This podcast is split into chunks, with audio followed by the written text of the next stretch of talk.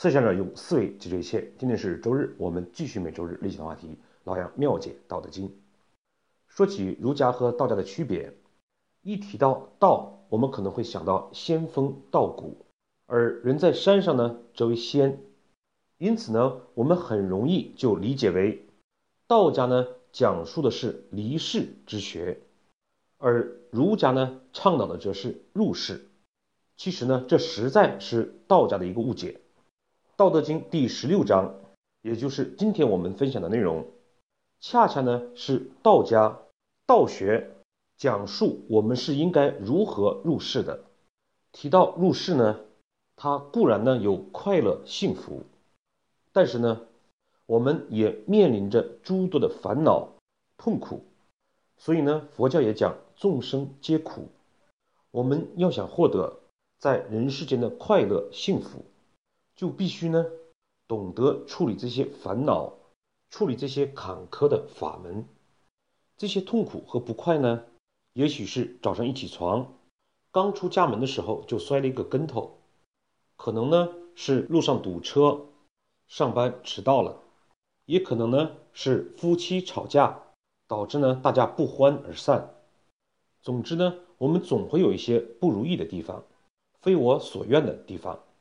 对这些事情，如果呢我们不能处理得当，很可能呢就会由小事变成大事，由不如意呢变成一出悲剧。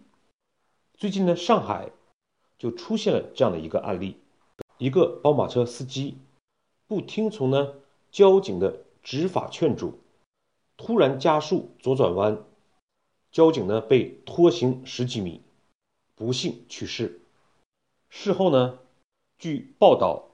之所以发生这样的惨剧，是因为宝马的司机约了朋友要见面，由于呢堵车可能要晚了，所以呢就非常着急，所以当时呢司机在直行道上左转弯，被交警制止。据司机自己讲，他觉得是交警故意刁难自己，因此呢就非常来气。据他自己讲呢，想要下车。与交警理论，至于为什么那么大的油门，那么快的速度，他自己讲也说不清楚。总之呢，觉得很乱，控制不住，就是觉得这么多人，为什么呢？交警偏偏找到了自己，在呢难为自己和刁难自己。在记者问到他对这件事情感觉到后悔吗？他表现出来的呢是发呆、叹气、茫然。他说：“觉得现在特别特别的后悔，宁愿呢自己现在在家里面睡觉。可是呢，悲剧已经发生了，在十字路口，那么高的速度，又是呢突然加速，这已经呢不是简单的交通肇事，至少呢是故意伤害，几年的牢狱之灾是避免不了的。而更可惜的是，两个人的家庭。”就这样的受到了影响，而交警的妻子又刚刚怀孕，一个未出世的孩子就这样的失去了父亲。当我们从第三方冷静的去看宝马司机行为的时候，我们会无比的清楚，知道宝马司机错在什么地方，问题在哪里。但是回想起来，我们每个人虽然呢未必造成这样的悲剧，但是在我们面临不快。痛苦不如意的时候，是否也会像这个司机一样，缺少冷静，缺少理性，缺少应对，最后呢，也导致了一些令人遗憾、令人后悔的后果呢？面对这样的情形，面对这样的事情，我们又到底如何来思考和解决呢？《道德经》第十六章讲：“知常曰明，不知常妄作凶。”这正是对我们不能正确处理人生的烦恼不如意一个真实的写照啊！什么叫知常呢？天行有常，不为尧存，不为桀亡。常呢是指规律规则，所以呢，知常曰明，就是说，如果我们懂得了、遵守了规律规则，就可以称之为明智、明理了。而如果不知常，不看到规律，懂得规律，而胡乱作为呢，必然会招致祸害。这句话的字面意思呢，我们很容易理解，但是呢，我们却很难懂得它背后深奥的道理。我们举个例子来讲，在一个十字路口，两个司机呢都没有超车，这呢是一种现象。那么甲司机为什么在一个十字路口，两个司机呢都是看到红灯停了下来？这是我们看到的一个现象。那么对于甲和乙司机，他们之所以停下来，对于甲的原因是，他知道这里面有摄像头，如果闯红灯呢，就必然被拍摄下来。而对于乙司机呢，他懂得闯红灯的危险，是出于对自己和别人生命的尊重，而与有无摄像头并没有关系。对于甲司机来讲，他没有闯红灯这样的现象。是因为另外一个现象造成的，就是呢，因为他知道这里面有摄像头，而对于乙司机来讲，他所表现出来的这样的行为或者行动现象，与外界呢并没有关系，而是内心呢对规律规则的尊重，有没有警察，有没有摄像头，并不会对他造成干扰影响，这叫什么呢？这就叫做知常曰明。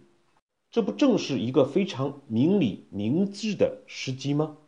而相对于假司机来讲，固然在这一刻这一时，他外在的表现与乙司机没有什么不同，但是内心呢、思维呢、认识呢却完全不同。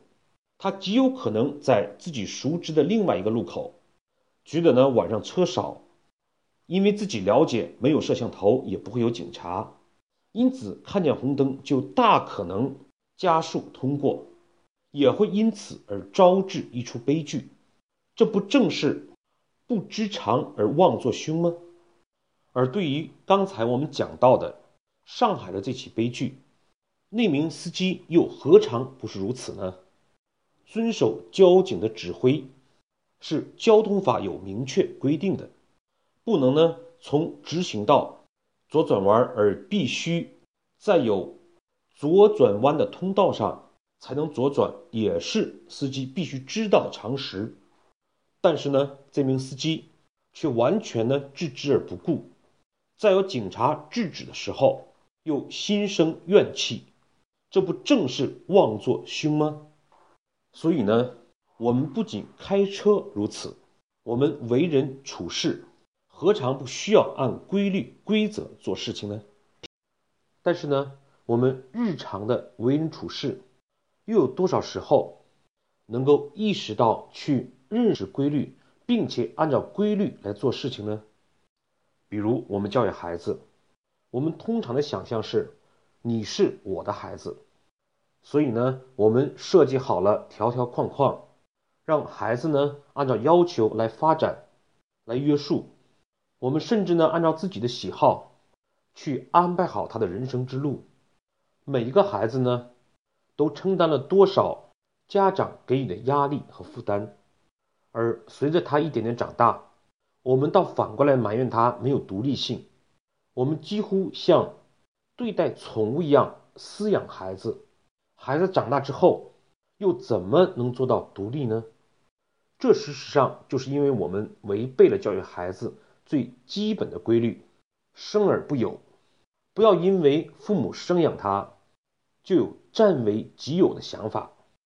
孩子本身呢是独立的，他理应作为一个生命的个体而存在。如果呢能够认识到这一点，我们呢当然就会对孩子宽容、包容，去真正的为他着想，去培养一个独立的、勇于担当的、聪明的孩子。又比如，商业呢，基本的规律是等价交换。可是我们经营企业，往往喜欢投机取巧、急功近利，只重短期不重长期，甚至呢去坑害客户。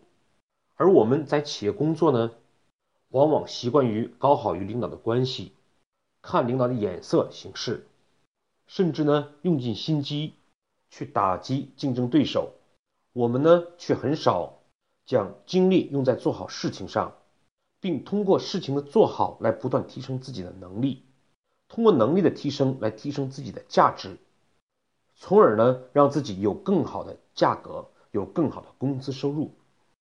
正是因为对类似这样的事情，我们不是从规律的原点去思考问题、分析问题，和呢努力实现我们的目标，反而呢胡乱作为，这何尝不是一种妄作凶呢？好，接下来《道德经》继续讲：知常容，容乃公，公乃王，王乃天，天乃道，道乃久。什么叫知常容呢？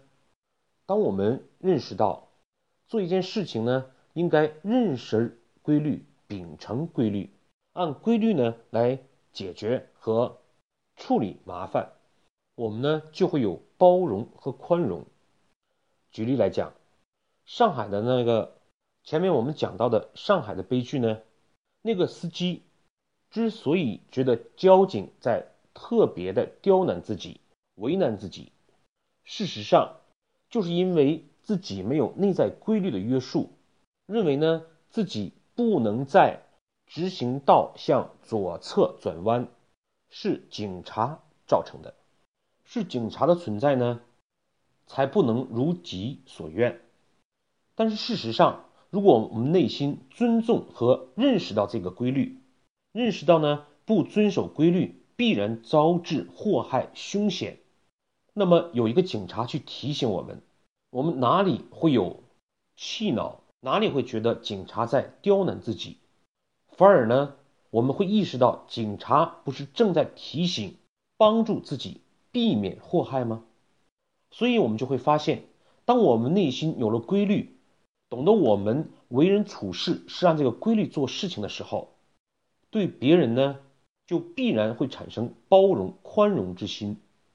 即便呢别人的意见是错的，我们呢也会愿意听取，而不会因为自己与别人的意见不同，气急败坏，忙于辩论。我们会对待别人不同的意见，当做呢我们对规律认识的一个过程。所以呢，这就是《道德经》所讲的知常容的道理。那么，为什么容乃公呢？我们可能呢都知道有一句话叫。兼听则明，偏听则暗。毛泽东呢在《矛盾论》里也讲过这方面的意见。多方面的听取意见，才能辨明是非得失。只听一方面的意见呢，就会信以为真，往往要做出错误的判断。公者意为呢无私。何谓无私呢？无私呢，就是我们内心没有偏见，没有利益取向，而一切。都是遵守着规律和规则。当我们懂得了去包容正确的和不正确的意见，这一方和那一方的意见，我们呢才能全面的去认识问题，才不会因为自己的不公、自己内心的利益取向、自己的选择来做出错误的判断。这就是《道德经》所讲的“容乃公”。有了包容，有了兼听则明。自然呢，我们就更容易做到心底无私，天地宽。接下来，道德经又讲公乃王，这里的王做何解呢？通常呢，我们认为儒家所倡导的是内圣外王，这里的公乃王呢，也正是这样的一个意思。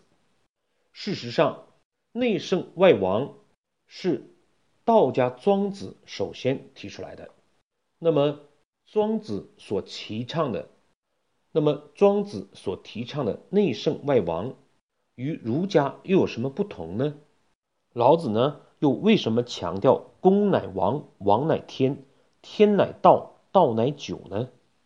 下一次呢，我们继续分享相关的内容。那我们对今天内容做一个简单的回顾。第一，上海呢宝马司机的悲剧，告诉我们。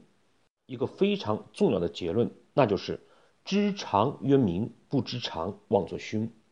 一个人呢做一件事情，只懂得看表面现象的因果关系，却不去认识掌握和尊重背后的规律，这呢是一个非常恐怖的事情。